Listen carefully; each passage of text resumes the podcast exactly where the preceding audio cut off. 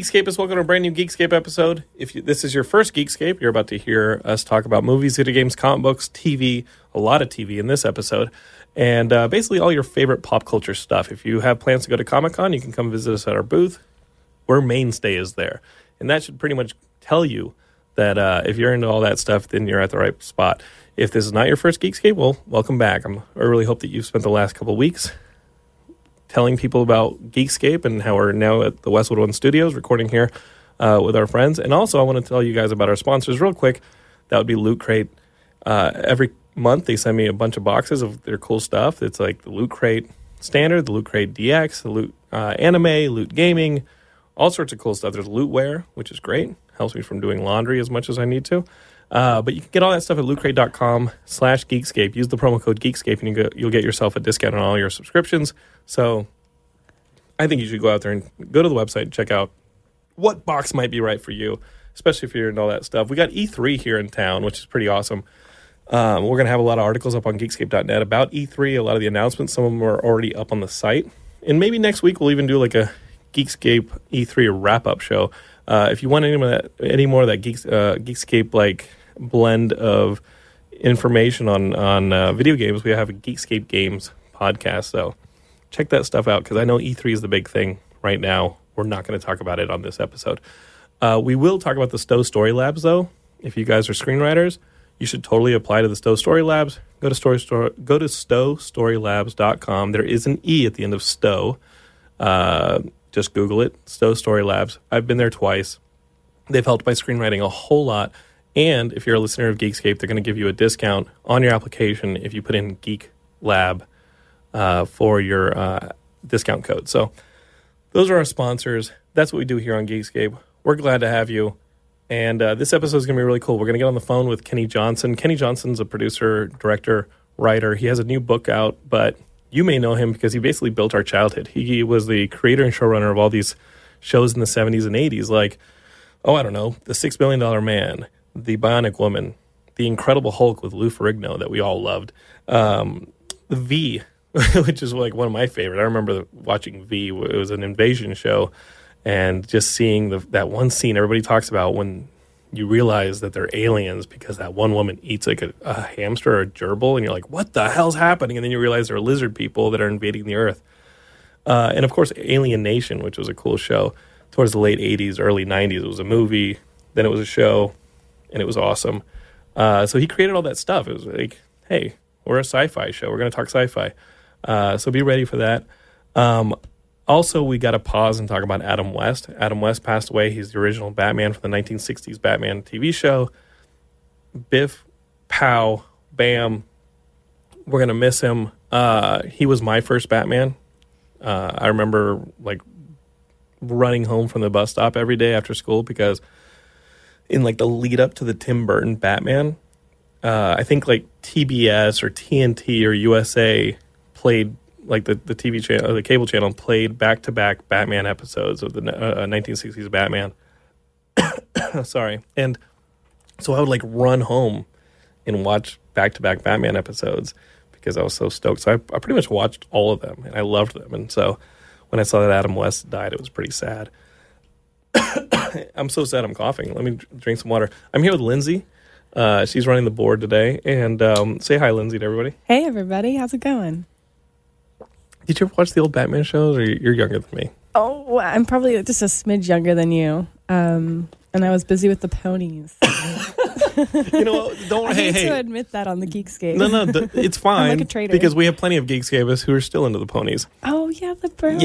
Yeah, yeah, we have a I met them. They're wonderful. Our good friend Shane O'Hare is a brony, and you went undercover with the bronies, didn't you? I did. I did. I got to go undercover. I saw some cool brony magical music, and I saw a bunch of cosplay and all kinds of stuff. I saw these army bronies. Mhm. That was the weirdest. Here's the thing with Lindsay. She every time we start the show now, and it's only been twice, she says, "I don't know anything about this stuff," and she feels really self conscious about uh, the, the contents of Geekscape.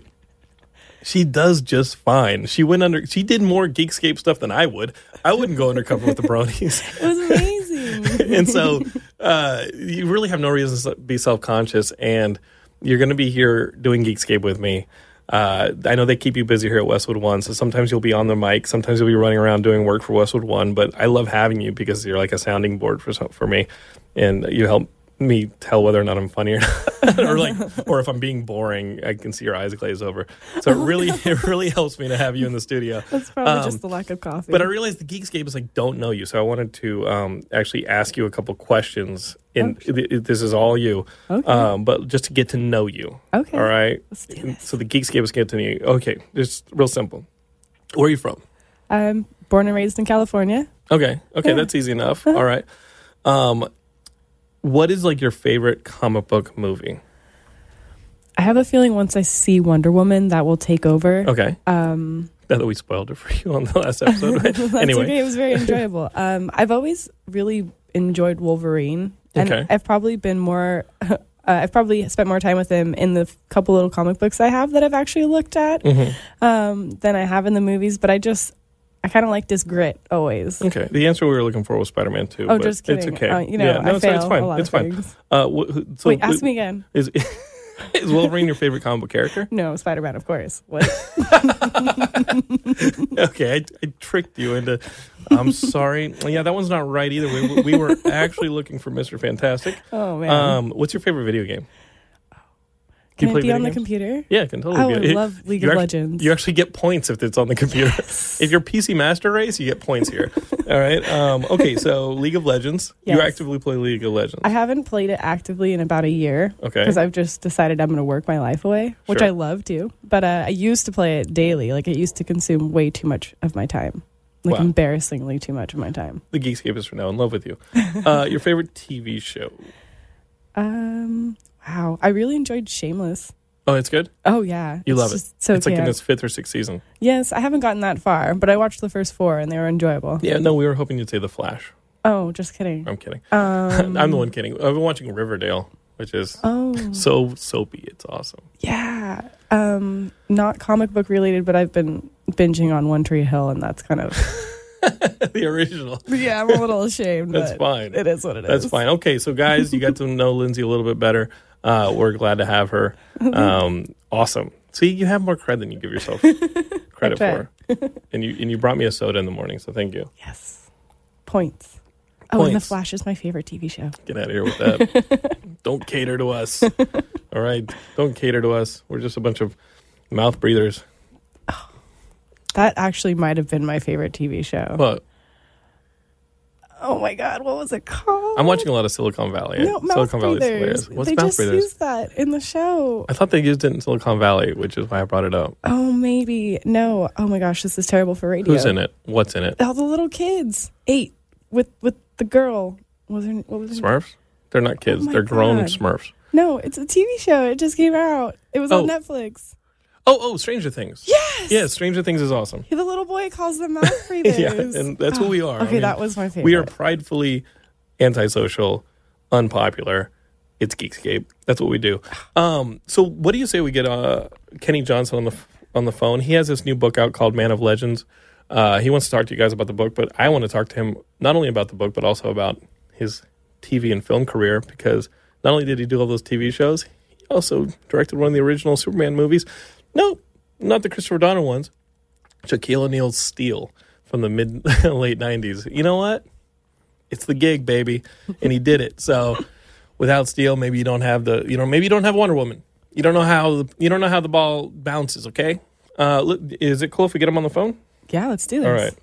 On the phone, we got Kenny Johnson. I first met Kenny when I was teaching at the New York Film Academy, and Kenny would guest lecture for us uh, about uh, filmmaking and I keep how to how to do filmmaking on a budget. Even when you had a budget, how to really squeeze every last dollar out of your budget. And there were some really creative things that you that you mentioned in that lecture. Well, it was it was a lot of fun. Uh, uh, I think I've probably since renamed it. It's now called the Filmmaking Experience: Life in the Trenches.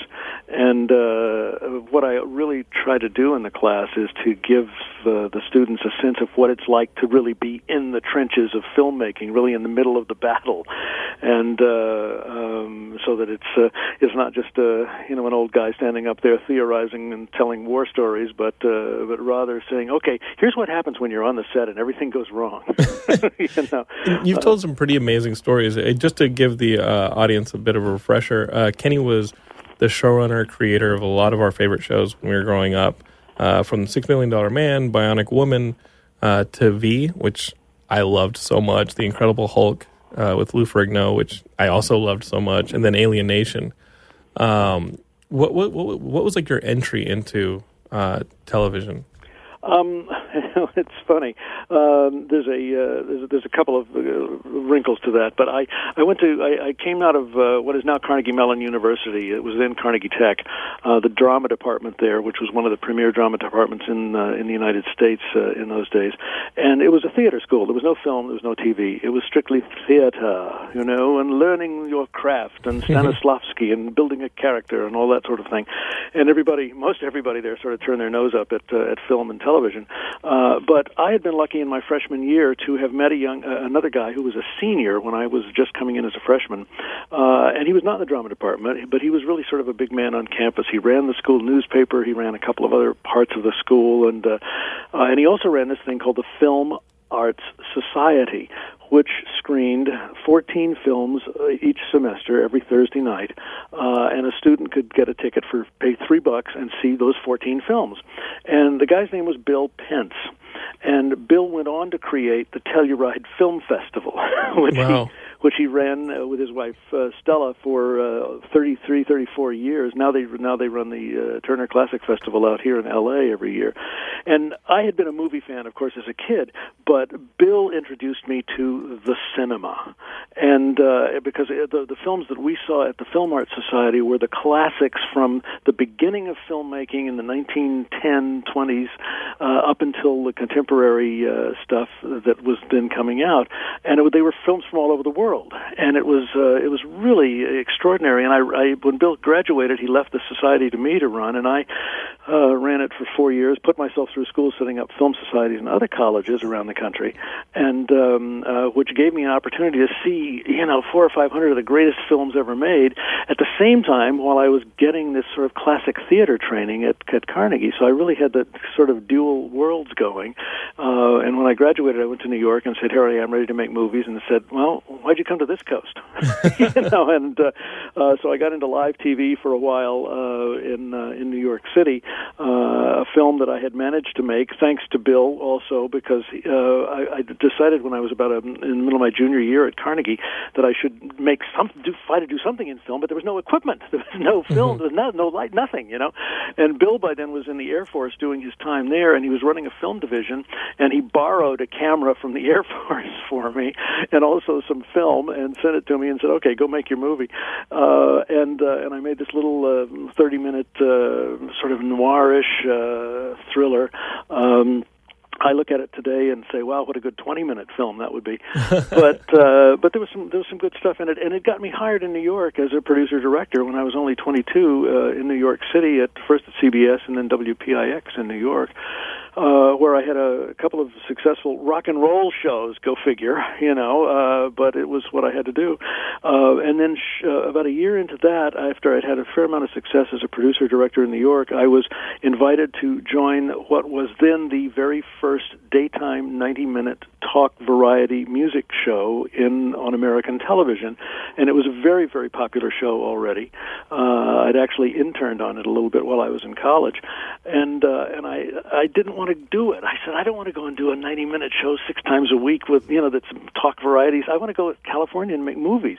And they said, look, just go meet the guy, this young executive producer who's running the show. He really likes your work. He really wants to meet with you. So I went over to the Warwick Hotel in New York and sat down with Roger Ailes. Wow. and uh, uh, and he was only two or three years older than me, but he was a firebrand. He was really incredible and brilliant, uh, a tremendous sense of humor and very seductive boy. I tell you, he he uh, conned me into coming down to to, uh, to to join him as a producer on the Douglas Show. Uh, They were shooting in Philadelphia, and um, uh, and so I. But he said, "I'll let you do all the film you want to do, and and whatever you want to do in film, I'll, let me let me let you help. I'll let you do it as long as we get our ninety minutes live every day on the air." You know, so. Uh, and and I, I didn't know Roger in his later years or through the scandalous stuff that he went through at, at Fox. Uh, the only person I ever saw Roger Ailes hit on was Richard Nixon, and because uh, uh, Nixon came to do the show. I mean, everybody came to the Mike Douglas show. Every television star, every movie star, every major author, every writer, every uh, every comic, every uh, songster, uh, every musician, every politician, uh, and uh, I mean, Vice President Humphrey was there. I worked with Senator Robert Kennedy. Uh, I booked um, uh, George Wallace on the show when he was the arch bigot of the Western world, uh, and then a couple of weeks later, I had I was sitting down with Dr. Martin Luther King. I mean, it was that kind of show, you know. And Roger Ailes' politics never it was they were still like in the nascency then? Well, or? yeah, no, yeah, it's interesting because Roger was just a very straightforward guy looking to get the truth out of out of everybody. But when Nixon came to do the show in '68 as part of his campaign push to be president, uh, after we, after the show wrapped, uh, he, Roger pulled uh, Nixon into his office and said, "Mr. Nixon, you should hire me. I can get you elected." And Nixon said, "How can you do that, Roger?" And uh, and Roger said, "Because what you need is a media advisor." Mm-hmm. He said, "What's a media advisor, Roger?" and Roger said, "I am." And he created the term, and he created the job, and Nixon hired him. Wow. And uh, um, and Roger was then the became the Republicans' go-to guy. He worked with every president after Nixon to help get them elected, all the way up through uh, uh, the latest disaster. Yeah. And uh, in the creation of right, Fox News, so it's interestingly insane. about about uh, and Roger had told Westinghouse uh, that I should take over the Douglas show as executive producer showrunner, Mm-hmm. and I was twenty five, twenty four, twenty five years old only, and there I was, boom, uh, doing this uh, huge show. And even though I wanted, I was just had one one foot out the door. I was uh, decided to go to California when Roger threw that in my lap, and so I stayed with it for a while. And um, and and but finally went to California about a year later and said, okay, here I am, Hollywood, ready to make movies. And Hollywood said. How about a talk show? That's what you do. You're Oh, a talk damn. show. You know, so it was uh, my first entry introduction into typecasting. It's not just actors that get typecast; it's everybody. you know, so so I always tell my film students: be careful what your first success is, because that's what they will want you to do forever after. And um, and in California, I was lucky though that one of my classmates, whom I had left the Film Society to handle when I graduated, a guy named Steven Bochco. wow. Um, Steve was uh, already had his foot in the door as just a young writer at Universal. This was long before Steve created Hill Street Blues and L.A. Law and NYPD Blue and yada yada yada. Uh, he was just a young writer, but he had his foot in the door, and he helped me to get my foot in the door and. Um, uh, and introduced me also to another young guy named Steve Cannell, who uh, uh, was uh, uh, ju- just a story editor on a show called Adam 12 at the time, but he had just finished writing a pilot called The Rockford Files. and uh, uh, so the three of us uh, were sort of the class of 1980 at, at Universal. That's what we called ourselves. Uh, and it was the two of them that really, really helped me get my foot uh, in the door. And Steve convinced me that if I could write, I could uh, control my destiny a little more than just trying to jump in and, and be a director. Because, you know, Jonathan, when you're an actor, you can do bit parts and work your way up. But when you're a writer, you can write on spec and hope that somebody will buy your script. Mm-hmm. When you're a director, they either give you the money to do it or they don't. And until you've done it for somebody else, they don't. And uh, it was really a catch twenty two. But uh, but Steve introduced me to um, uh, Harv Bennett, who was a friend of his and, a, and an old time, uh, big time producer at the Universal, who was doing Rich Man, Poor Man, and a lot of uh, uh, big and stuff. But he also had this show called The Six Million Dollar Man. And Harv read one of my unproduced screenplay scripts uh, and loved the writing and asked me to, you know, what I could do to, uh, if I could bring him some ideas because they needed scripts in a hurry for a Six Million Dollar Man. And I uh, suggested The Bride of Frankenstein. And that's where The Bionic Woman came from. wow. And that You was really off the launch races. pad. you know, that one. It was like overnight kabam, you know. That's a really good idea. And and I mean, like looking back, we're like, of course it would be a, a, a bionic woman if there's a six million dollar man. But that was a fresh idea that you. Well, yeah, exactly. It seemed to me the most uh, the most obvious of ideas, uh, and uh, uh, and Harv uh, really liked the idea, and so did Frank Price. And they asked me to. Uh, he said, "Sure, go. You know, write it." you know, so I did very fast because they needed it fast. You know, one of the things about doing episodic television anywhere, but particularly at Universal, the the the, the philosophy was we don't want it good, we want it Thursday. you know, and uh, uh, because you were always under the gun to uh, to get your show made as quickly and cheaply as possible. Mm-hmm. And um, uh, and I discovered that I could write, and I could write pretty fast. And uh, they liked the script for the Bionic Woman enough that they said we want to make it longer and turn it into a two-parter. Nobody had done a two-parter before, and I said that's cool. Do I get paid again? because it was like it was like the only money I had made all that year, Jonathan. It was uh, it was really grim, you know. And um, and Harv uh, saw that I had producing chops, obviously, as uh, in addition to uh, to writing and and uh, directing too. He was able to see some stuff that I had done by then, and. Uh, um, uh, and said, "Look, why don't you join Six Mill as a producer?" And I said, "Producing is kind of a pain in the neck, Harv. You know, let me just write and direct for you. That's what I really want to do the most." And and and Harv said, "Kenny, let me explain this to you. In television, it's the producer that controls the whole thing. The producer hires the writer. The producer hires the director." I said, "Stop right there, Harv."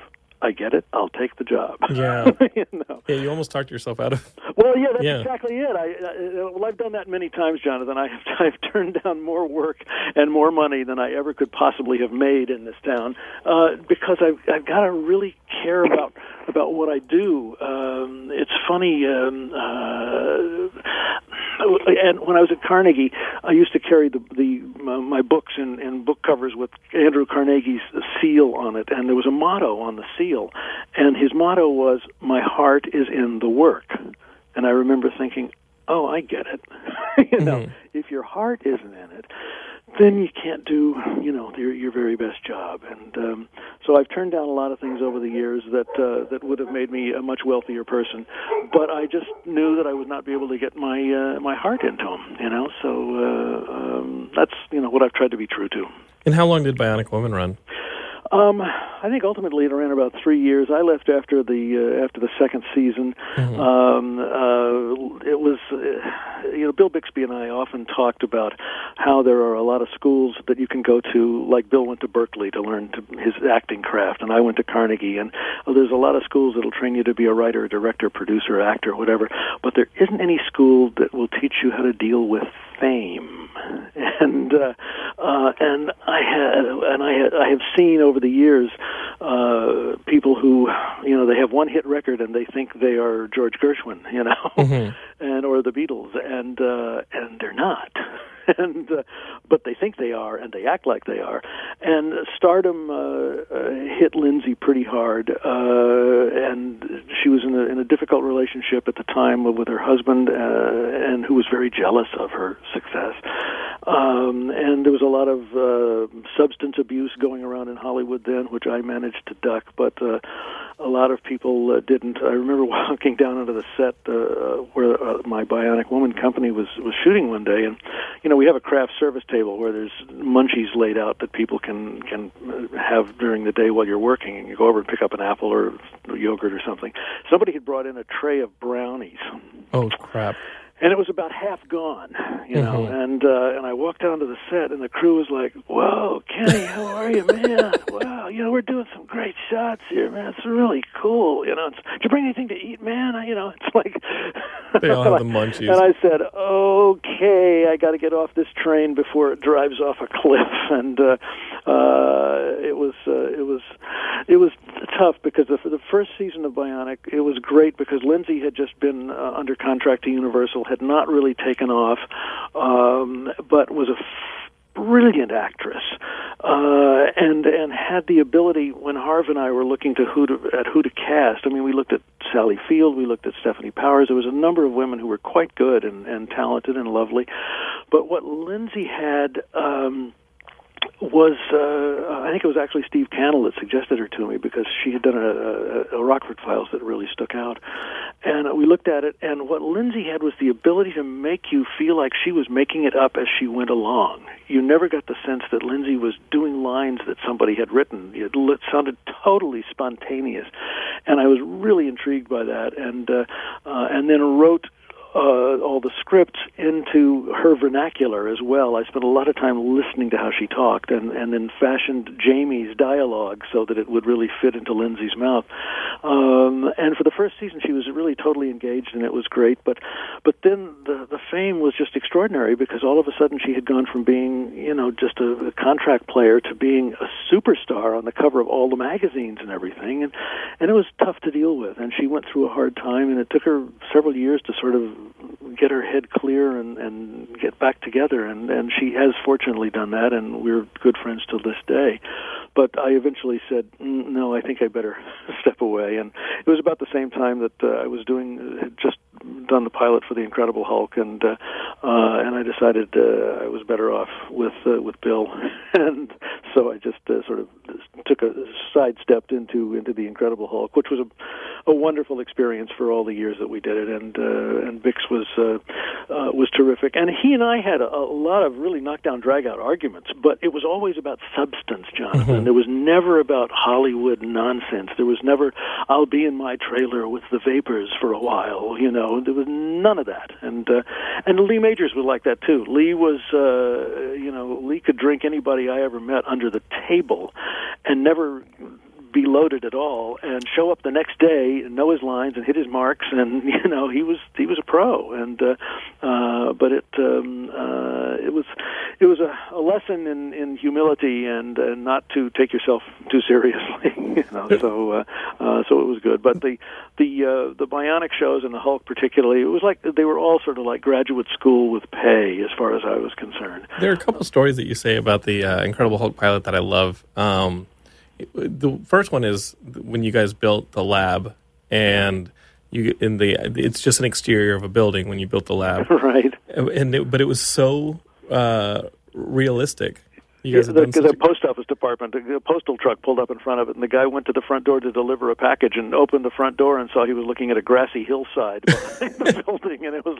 and the, the whole crew was just finishing up to doing the the uh, external uh, set decoration, putting the greenery in and stuff, and they just watched him go through it and and and then applauded after he walked away and uh, sort of slinked back into his truck and drove away. The other thing that was fun about yeah. the the the uh, the Hulk pilot, there were a number of things, but uh, the big set we built that was the interior of that was built on stage 25 at uh, stage 20 yeah no 28 at Universal um which was, and we built this huge. Chuck Davis, my production designer, built this huge laboratory set that uh, the creature was Bixby and Hulk that we're going to eventually break out of. But if you walked off of our super high tech set, and walked out the door of that, you were looking at the other end of the sta- of the big sound stage at at the um, theater from the Phantom of the Opera. And I think that that one burned down a few years well, ago. Yeah, yeah, it didn't burn down. They finally tore it down because okay. it was the oldest standing set in the world. It, it, was there from the Lon Chaney version in 1925. So the set was still there, not not the stage. No, I, not the stage. The, the, set, the, the, set of the theater with all the, the you know the uh, seats in the theater and and the then the uh, the high. It looked like inside of the Phantom of the Opera. That's incredible. I mean, it was it was really great. Um, but they, I drove. As a matter of fact, I was on the lot. Gosh, I guess about uh, uh, around Christmas time. I was I had just done an episode of Chicago Med, directed it for uh, friends of mine who were showrunners on it and were my proteges at Universal. And um, and I was coming out of the editing room, and I said, I'm going to drive back onto the lot and uh, just look around the back lot a little bit. And Bruce was still there. The shark was still coming out mm-hmm. of the mm-hmm. water to attack the trams, which was funny.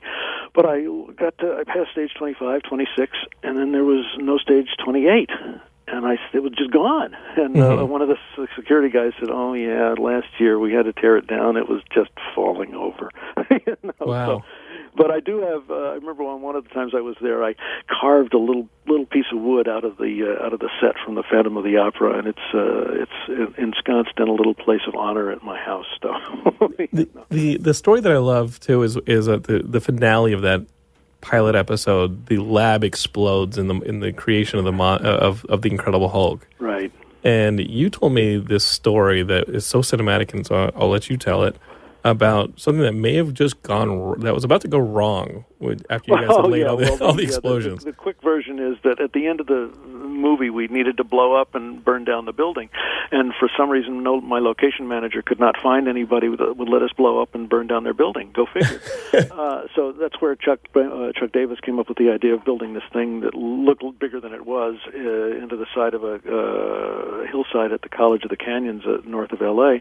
Um, and so we were we we were all rigged to to blow it up at the very very end and um, uh, of the night, and I had to wrap by 1:30 because uh, they said my production manager told me that Universal executives were going to hang me by my thumbs if we didn't wrap by 1:30, and uh, and when you're blowing something up like that, it's a it's a process where he, I talked to Tom Reba, my special effects guru, uh, and he explained to me that uh, I said, "How do we blow it up?" And he said, "Well, in back behind the set, we put a uh, a big 50 gallon oil drum, and we put uh, um, a bomb in the bottom of it." I said, "What do you mean a bomb, Tommy?" He said, "I mean a bomb. It's a bomb. We're making a cannon, essentially, what we're doing."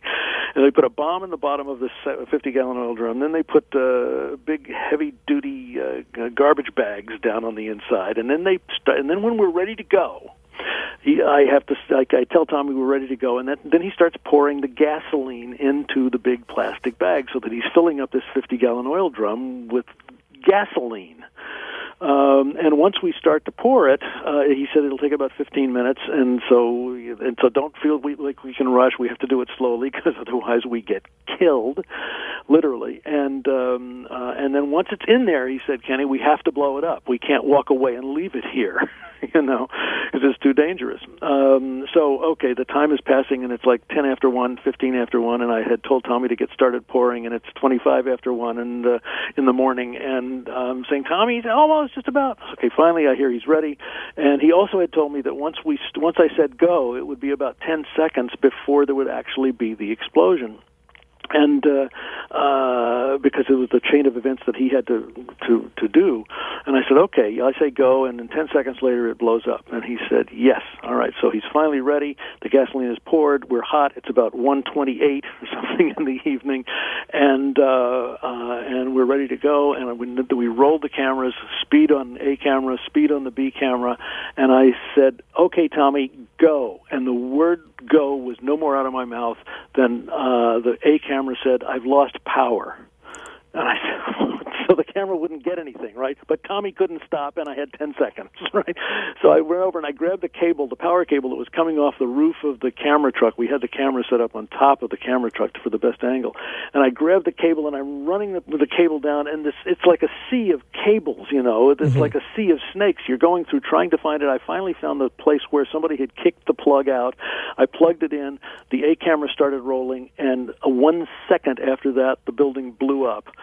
And uh, uh, one of my students said it's it, it sounded a little bit like Doc at the end of uh, Back to the Future, where you know he he reaches, he grabs the two ends of the cable and sticks them together at the very moment that the lightning bolt strikes, and uh, it was that kind of a night, and and we wrapped at 129, and uh, you know, and saved ourselves. That's but, pretty uh, awesome. Yeah, but it was fun, and it's interestingly there, there's a lot of the Hulk uh, that echoes into my new novel.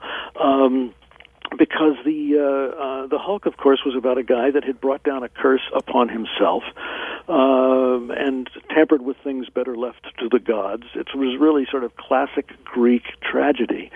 Uh, and then the the hero is cursed with that and, and has to go on a quest to try to find out what's uh, how he can make it go away essentially um, and and he's being pursued also uh, by somebody that is determined to uh, uncover who he is and um, not consciously but uh, as I was creating um, uh, the Man of Legends this new novel that is just coming out on July 1st from Amazon um, the, the story is very similar in, in many ways because it takes the story takes place in the book um, over just New Year's weekend of 2001, over like a three or four day period. But there are flashes back over 2,000 years, uh, Jonathan, back to the the ancient Holy Land, and in, really even further back than, than that into some of the primal images of, of Paradise Lost and really deep mythology. Um, and the hero is uh, is this flesh and blood guy uh, who made a mistake like like you or I could have easily have made, and he brought down this this grave set of circumstances and consequences onto uh, onto his his shoulders, and the, it's a curse essentially that means that he has to stay alive, and he is forced to, to, to travel, and cannot stay in one place more than three days, and has to move on, and that's what he's been doing for the last 2,000 years. And, uh, and it has obviously become a quest for him to discover um, the answer to why and how to redeem himself. That that theme, as a matter of fact, discovery, uh, discovering the reason for one's being, that theme is, is sort of runs through the whole book, not just with my hero, but with most of the principal players in the book who are all sort of looking for their reason for being. And, um, and he's uh, obviously in the course of uh, of this, uh, he's had a profound impact on all the people that he's met over the last 20 centuries. Some of them are very famous historical people with whom he's encountered, and whom he's inspired in, uh, in various ways or have made an impact on that has really changed the course of human history for the last 2,000 years. He's been a pivotal influence on some of the major major things uh, of human history. Intentionally or is this just? Uh, yeah, well, yes, uh, uh, generally intentionally, and uh, it's not just Forrest generally Gump. trying to do good, but right. you know sometimes no good deed goes unpunished. Um, you know, as as uh, uh, as, as become, becomes evident in part in part of the piece, but uh, because I mean, he saved, for example, a small piece. He he saves the life of a Bavarian child in the in the in the Bavarian Alps in in the mid 1800s. Saves the child from freezing to death. It saves his life. It's a good thing. Well, yeah, it is a good thing until the child grows up to be the grandfather of Adolf Hitler. Sure. you know, and then suddenly, oops, you know, he's our hero has just made it has just been become responsible for World War II and the Holocaust and uh, you know and and everything else, and um, so the, that ha- that kind of thing haunts him sometimes. But generally, it is it has been for uh, for good and uh, uh, and and still had enormous impact. Uh, he has a he encounters a, um, a wonderful, robust Scotsman named James Watt in in uh, in Scotland and who's been struggling to make this thing called a steam engine work, you know, and he hasn't been able to get it to work. And our hero has some information from his travels over the years that, that he's accumulated, and he said, well, what about if we did this and this? And suddenly he has helped James Watt create the steam engine, which in turn, of course, creates the industrial revolution, you know, which is both good and bad. Um, but also simultaneously, uh, at the same time he's with Watt, he uses the steam relief valve on the steam engine to heat up some milk for some coffee and inadvertently creates the first cappuccino. That's funny. so, so there's moments like like that that, that have been uh, a lot of fun to uh, to play with, and um, he uh, inspired Levi Strauss to make what became a very popular style of clothing, and uh, he was a shipmate with Herman Melville on a whaling ship, saved Melville from the cannibals, and uh, uh, and then sort of nudged him toward uh, doing a book about the whaling experience that Melville had had. Um, Kubla Khan gave him this uh, uh, venereal disease preventative, which he carried back to the Western civilization and int- introduced it to the Earl of Condom.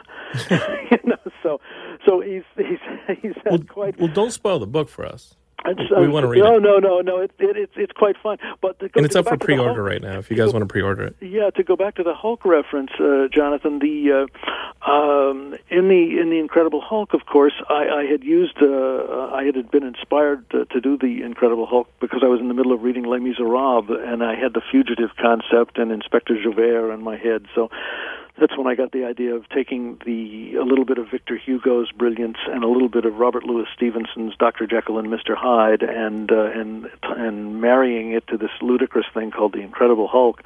and how uh, dare you, sir. We uh, love doing really an adult psychological drama, um, and um, uh, and which our large our largest audience, incidentally, was always adult women, and that's that's been true of actually all of my work in science fiction and speculative fiction, My- including V and Alien. Everything, everything from the very beginning. My largest audience has I've had what the networks think are the perfect demographics. My largest audience is adult women, and then adult men, and then teens, and then kids. So it's exactly the right you know flow for for getting having the broadest audience possible.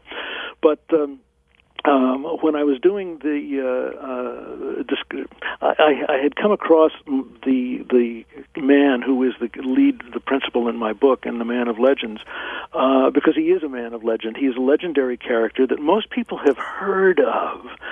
uh, what he's called, but they they've never really investigated who he is. And uh, I, I think I first stumbled across him. Uh, Mark Twain had written about him, and uh, and then I realized that Percy Shelley, 50 years before Mark Twain, had also written uh, uh, poems about this man, having met him apparently. And then I began digging deeper, and I discovered that there were reports of this man and documentation about this man uh, that went back into the 1500s, the 1300s, the 1200s, and I realized, wow, this is really an interesting character to to deal with. First, of course, I was thinking of a screenplay because that's how I think but I realized that I couldn't service the the character and the breadth of his life uh, in a two hour movie. But if he can't die, the life rights are going to be pretty. I mean, they're not up yet, of. What's that? I said his life rights aren't up yet if he can't die. no, there's that too, you know. But this is a real uh, person. Uh, but I, as I was began to craft it, I, I and I also knew that the that the, he had been pursued by the by the uh, authorities from the Vatican, uh, and so it, it was uh, who who become my Inspector Javert in the piece. The Vatican authorities have been pursuing my hero for the last 1600 years, and are closing in on him on this New Year's weekend in 2001. Uh, the latest nemesis is this uh, very duplicitous French priest who is uh, very clever and very ambitious and determined that he will be the one that brings this quarry to ground, you know. And um, so there's there's that going on, which is also similar to uh, uh, Dr. David Banner being pursued by the intrepid uh, Jack McGee, the reporter from the National Mm-hmm. Register. I even use the National Register in the book, as a matter of fact. And um, uh, but also the the other thing that that was fun about the book was um, there are two women that are that are really seeking my hero, uh, and they're very different. One is a is a newspaper reporter for a National Enquirer type tabloid, who has seen this man, our hero, in three different photographs, and he looks the same, but the photographs were taken 150 years apart. And it's like, wait a minute. And then she chances to see a local TV newscast where some unidentified heroic man has just rescued a five year old Latina girl from a burning tenement house in Spanish Harlem. Uh, And he got her to safety, but the fiery walls collapsed on him. He's got burns on 90% of his body. His bones are broken. He's in a coma. He is not expected to live. But as he is being, she's watching the newscast, as he is being slipped into the paramedic van to go to the hospital, she gets a glimpse of his face and goes, "Holy cow, it's the guy!" And uh, and simultaneously, there's also a, a an 85 year old sort of Katharine Hepburn type feisty New Englander who is uh, a former United Nations envoy, and uh, she was also his lover 60 years ago, and the love of his life, and and uh, and she of his, uh, and she is so eager to reunite with him because she's slipping into Alzheimer's and is not going to have the memories much longer. And uh, so there's those folks, those two women that are that are looking to him, and it's kind of a cross, a love story for the ages kind of thing. And there's a fourth character that's very important in the book too, who is apparently been around as long as our hero has, who has been shadowing him for the last two millennia, and who seems to be totally charming. I, I used Leonardo DiCaprio in, and uh, Jude Law sort of in my head as I uh, created this character who seems to be charming and friendly and has some answers that could help our guy, but he also seems to be an emissary of darker forces. There's a bit of a Loki character. Uh, yes, and uh, uh, and uh, which is just the tip of the iceberg. He's really much worse than that, and it's uh, um, and it's um, you know it's kind of fun. The other thing that was fun in, in when I actually sat down to write the book was to I, I envisioned sort of doing it like Ken Burns would do a documentary where my my journalist uh, has rounded up the, a number of people who were eyewitnesses to what happens over New Year's weekend, and uh, and there are a real spectrum of of New York people, uh, and each of them uh, tells this part their part of the story in the first person, um, so that the book is uh, is really spoken in about 13, 14, 15 different voices of people, you know, talking and So it's including like World War. Z. Did you ever read World War Z? The Uh, that's how it's told. It's told. It's the telling of the zombie war, but through Yeah. all these different uh, account. I didn't read the didn't read it originally, but I mean I saw the film, but uh, not the book. But uh, fairly but it- different. Fairly different. Yeah, but, but this was fun. yeah. You know what was really fun about it was when we got around to doing the audiobook version of my novel, because I was able to bring in a dozen or so of my favorite actors, uh, many of whom worked with me on Alien Nation, uh, to take up the different roles, and uh, uh, and it was great. It was That like we cool. were doing a radio play. It was really cool. That might appeal to podcast listeners who maybe like a variety of different voices in their week. You know? Well, there it is. It's it's right there, and the and the actors, uh, their actors were all so good. Eric Pierpoint, uh, who was my lead alien in Alien Nation, um, did uh, the voice of Will, my hero, for me, uh, and is it's it's he's a blowaway. And all of them that uh, that work with us, including one of the voices, is the five year old girl, and uh, so there's a real spectrum of, of folks. Uh, there's a real very very streetsy uh, graffiti artist, uh, uh, mixed ethnicity up in the Bronx. He's a kid I actually knew uh, back in the '90s when I was uh, I was I wrote a film about the script that one of my unproduced scripts about the guys that painted the sides of subway trains, you know, Mhm. and did graffiti art on the sides of subway trains, and uh, uh, and I was able to use him and his particularly streetsy voice, and and of course there's the voice of of Hannah, the old the Katharine Hepburn type, Sure. who was uh, done by my friend on Carrie Golden Pond. yeah, that's right, on Golden Pond. And uh, my friend Kerry Keene uh, uh, took took on the role of Hannah for me, and uh, um, and it's a um, it's really a fun uh, uh, piece to listen to. Well, Geekscape is if you're looking for something to read, especially this summer, when if you guys are going to do any, you know, days at the beach, or you guys just want to lounge around and read a book, uh, Man of Legends isn't a bad uh, option. It comes out July 1st. You can pre-order it now, and there's also an audio book version. Yeah, and it's also available right now already. What? Uh, it was it became an editor's choice on um, what Amazon calls Kindle First. If you go to Amazon.com dot com backslash Kindle First, you can get the Kindle version of it right now. And I am very tickled to be able to say that the, as soon as it went, it went up, it became a bestseller and has been hovering in about the top five of their one million titles in, in Kindle.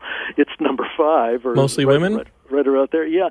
And more importantly, though, for me, Jonathan, is that the reader reviews uh, have been just extraordinarily positive. It's got like a 4.4 out of five stars uh, from all the hundred or so people that have reviewed it at this point, which is that's the most rewarding thing for me to see that that the story that I wanted to tell and the themes that I wanted to explore, um, because it's more than just a you know an epic adventure and suspense and, and supernatural and all of that. There's some there's some meat in it about how your actions impact on other people and can have an impact that you don't have any idea what it's going to be like. Um, one thing is, uh, Geekscape, if you want to read more uh, about Kenny, we have an interview up on the website that our own Ali Hanley did uh, about the book. Um, she read the book, she loves the book. Bless and her it- heart. And it's up on geekscape.net if you search for Man of Legends on the website. One thing I, I definitely wanted to ask you while I have you on the phone Mm-hmm. is I was talking earlier before we had you on the phone about how traumatic I w- it was for me to watch that woman eat the hamster on the a seminal Uh, moment, 'cause he- and- you know, and I know it was a seminal moment- International television. because we saw well i mean we saw the imagery from the invasion and the the opening moments we saw that stuff in independence day we saw that stuff and we still see so much of the stuff that you designed i mean that was the opening of independence day was seeing those flying saucers going over our national monuments Yeah, it's funny. I, I, quick, quick side story. Susie and I were in a one some awards ceremony uh, many years ago, back in the '90s, I guess. And uh, as we were leaving, these two guys came running up to me in the parking lot and uh, and said, "Hey, Kenny, can we just say hi? We always wanted to meet you. I'm Dean Devlin, and this is Roland Emmerich." yeah And I said, "Oh, hi guys." Uh, he said, "Yeah, you know what?" And this is a quote. Susie heard it. They said, "We've been ripping you off for years." and I said, "Yeah, no kidding." And by the way, where's my cut of the four hundred yeah million, guys? where's my You know? stargate money Yeah, I, I was and i was and the Independence Day money. Was, uh, but you you mentioned a V uh, movie trilogy in the interview, a possibility of, of working on a V movie trilogy, and Oh, V yeah, is one of my yeah, favorite absolutely. franchises. Well, what happened was about, I guess, two and a half, three years ago or so, I've forgotten exactly now when, I discovered that uh, I owned the motion picture rights to V. Uh, Warner's, I always knew, had knew owned the television rights, and I actually I thought they had their finger in, in anything that I might do in V, so I just sort of set it set it aside. Uh, but a, a few years ago, I discovered that I owned the motion picture rights, and Jonathan, suddenly I had a lot of new best friends wow, you know i mean we had meetings literally at every one of the major studios in town uh, Universal, Hollywood, Paramount, Sony, uh, you, name it, we were there, okay? And, uh, and all of them wanted to give me really just an obscene amount of money to buy the rights, to let me produce, maybe let me write. They weren't sure, but probably. Uh, but for directing, you know, they were really thinking maybe uh, Michael Bay or somebody. oh, and I, don't and do I, that, Kenny. Yeah, and I said, mm, I said no. And you know what happens when you say no in Hollywood, Jonathan? They say, okay, okay, we Yeah. understand. We we understand. How much money do you really want? you know, and I Right. said, I said, no, it's not about money.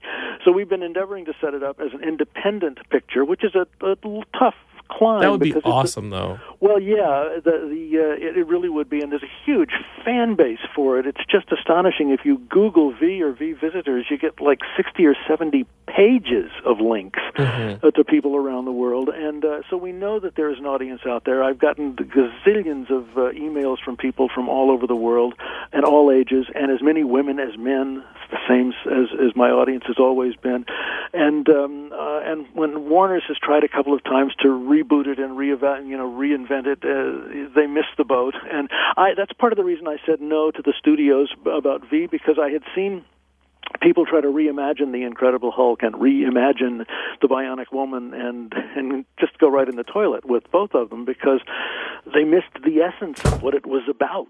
And uh, and I just didn't want that to happen to V. And so we are yes endeavoring and at this point have I have a meeting this afternoon as a matter of fact. Uh, we have been very close to the sixty million dollars that we need uh, to get the movie made. And uh, if any of your uh, listeners have uh, some ideas of where they can help us to find that 60 million, that would be great. And Right. uh, they can always contact me through my website.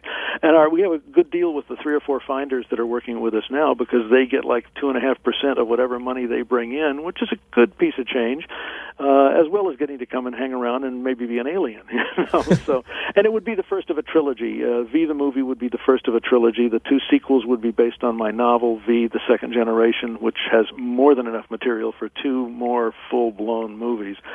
So it's uh, it's really a, a brand name, uh, internationally known project that uh, that we're just determined. You know what? Susie, my wife, really characterized it for me when all the offers were coming from the studios. She said, "Kenny, would you rather the movie never got made than got made wrong by the wrong people?" And you said yes. And I said, "Yeah, that's Yeah. right. I did, Jonathan." I said, "Yeah, I would rather it never got made than got made wrong." There's so enough derivative right. material out there. There's enough derivative material out there. You don't need the one with the actual. You don't. You don't want the official one to feel derivative. Well, that's it. So many people have written to me and say, "Can't we have the real V? Where's Kenny's?" And what I've done in the screenplay is, I mean, uh, obviously it had to be brought up into the 21st century and all of that, but I, I didn't want to reimagine it. It there was a lot of reasons why it was very successful to begin with, and all of those are the timeless reasons. And uh, uh, because of the character, because of the uh, the story being uh, the kind of a story, it's a, it's about an oppressed people uh, fighting back. It's Spartacus and the revolt of the slaves. It's all of those you know essential, visceral kind of stories that uh, that humanity has always faced, uh, uh, and so uh, that was important to to to really be true to what made it successful to begin with, and that's what we're determined to do. Well, is uh, there's so much more information. Kenny has a fan page on on uh, Facebook. I know you guys find us on, on the Geekscape Facebook, so you Yeah. mi- might as well go over and throw him a like. You guys can uh, stay uh, appraised of all this stuff. The Man of Legends. You guys can uh, hear more about what he's got planned on V. Kenny, I want to come to your house and do another episode because there's so much more I want to talk to you about. Because because we, we didn't even talk about Shaquille O'Neal's Steel. We didn't talk. About, I mean, we didn't talk about any of this. Lots of stuff, and there's Like, there's so much. stuff all of that. in you know. in in in maybe maybe I just come out to the valley and we do an episode. We just sit down and, and do an episode one on one. You can come to my office, as, or as Susie refers to it, my museum. That'd be Um, awesome. And um, uh, and yeah, the Incredible Hulk original head is still sitting up there. My goodness. Um, It'll be fun. Geekscape is like you got you got to throw this guy a shout out. Where he he's responsible for so much that we love today, and uh, and we've seen his we still see his ideas on the big screen. Um, you guys can pre-order now, or if you have a Kindle, uh, you guys can go on Amazon.com and get Man of Legends today, or you guys can get it in book form on the first. Uh, there is a, an audio version. Uh, you can find more about uh, Kenny at kennethjohnson.us. Kenny, thank you so much for being on the show. I've got to come out and do this. Oh, it's my pleasure, so much. and I, and I I just want to pick your brain. I love hearing from folks. That on the website there is a contact Kenny link, and I will write back to you if you write to me. And uh, and I love to hearing from the folks in the audience, and uh, uh, because hey, they're the ones that I do this for. I got into this not because I was looking to try to make a lot of money in my life or wanted to be famous or anything like that. I just wanted to tell stories, and that's what I've always tried to do, and what I'm, I'm hoping you know will continue this way, and with the book and and with V the movie too. There's so much I want to ask you. Um, thank you for coming on the show. My pleasure. Thanks, Jonathan. Thanks, Kenny. Take care. Kenny was awesome. Kenny Um, was great. Kenny so, was great. So many good stories in there. oh man. Uh, guys, go out and pick that book up because I'm guessing uh, if you valued any of those stories that he told us on the show, the the book can only give you more. Uh, I've known Kenny for several years, and it was pretty awesome to look up and see that Allie had interviewed him on the website because it gave me a reason to reach out to Kenny and be like, "Hey, hey uh, I knew you first. We should totally have you on the show because I've been wanting to have Kenny uh, talk to you Geekscapists for years, and uh, I should probably go out to his office or his house and do probably what will turn out to be a two-hour episode. Uh, let me know if you guys are into that. Uh, feel free to find us on Twitter, YouTube, Facebook, um, or on our website at geekscape.net. Uh, you can always email me at jonathan at geekscape.net. Let me know if that'd be something you're into because obviously he has a lot of old, cool, uh, you know, uh, stories about Hollywood and stories about screenwriting, directing, and, and television. So if that's something you're into, you can reach us there. I'm at Jonathan London on Twitter, and there's also at geekscape.net on Twitter. Um, Lindsay, thank you for being on Geekscape. Where can we find you? Oh, I'm Yeah. I'm long in all fashions. Uh, at Lindsay K Floyd on everything. Okay. K phonetically K A Y and Lindsay with a D S E Y. Um, not much exciting going on there, but I'm one of the people that says more Kenny, more Kenny. I love having Kenny on the show. Um, guys, thanks for listening. We'll be back next week uh, with more Geekscape. Uh, till then, peace. Geek out.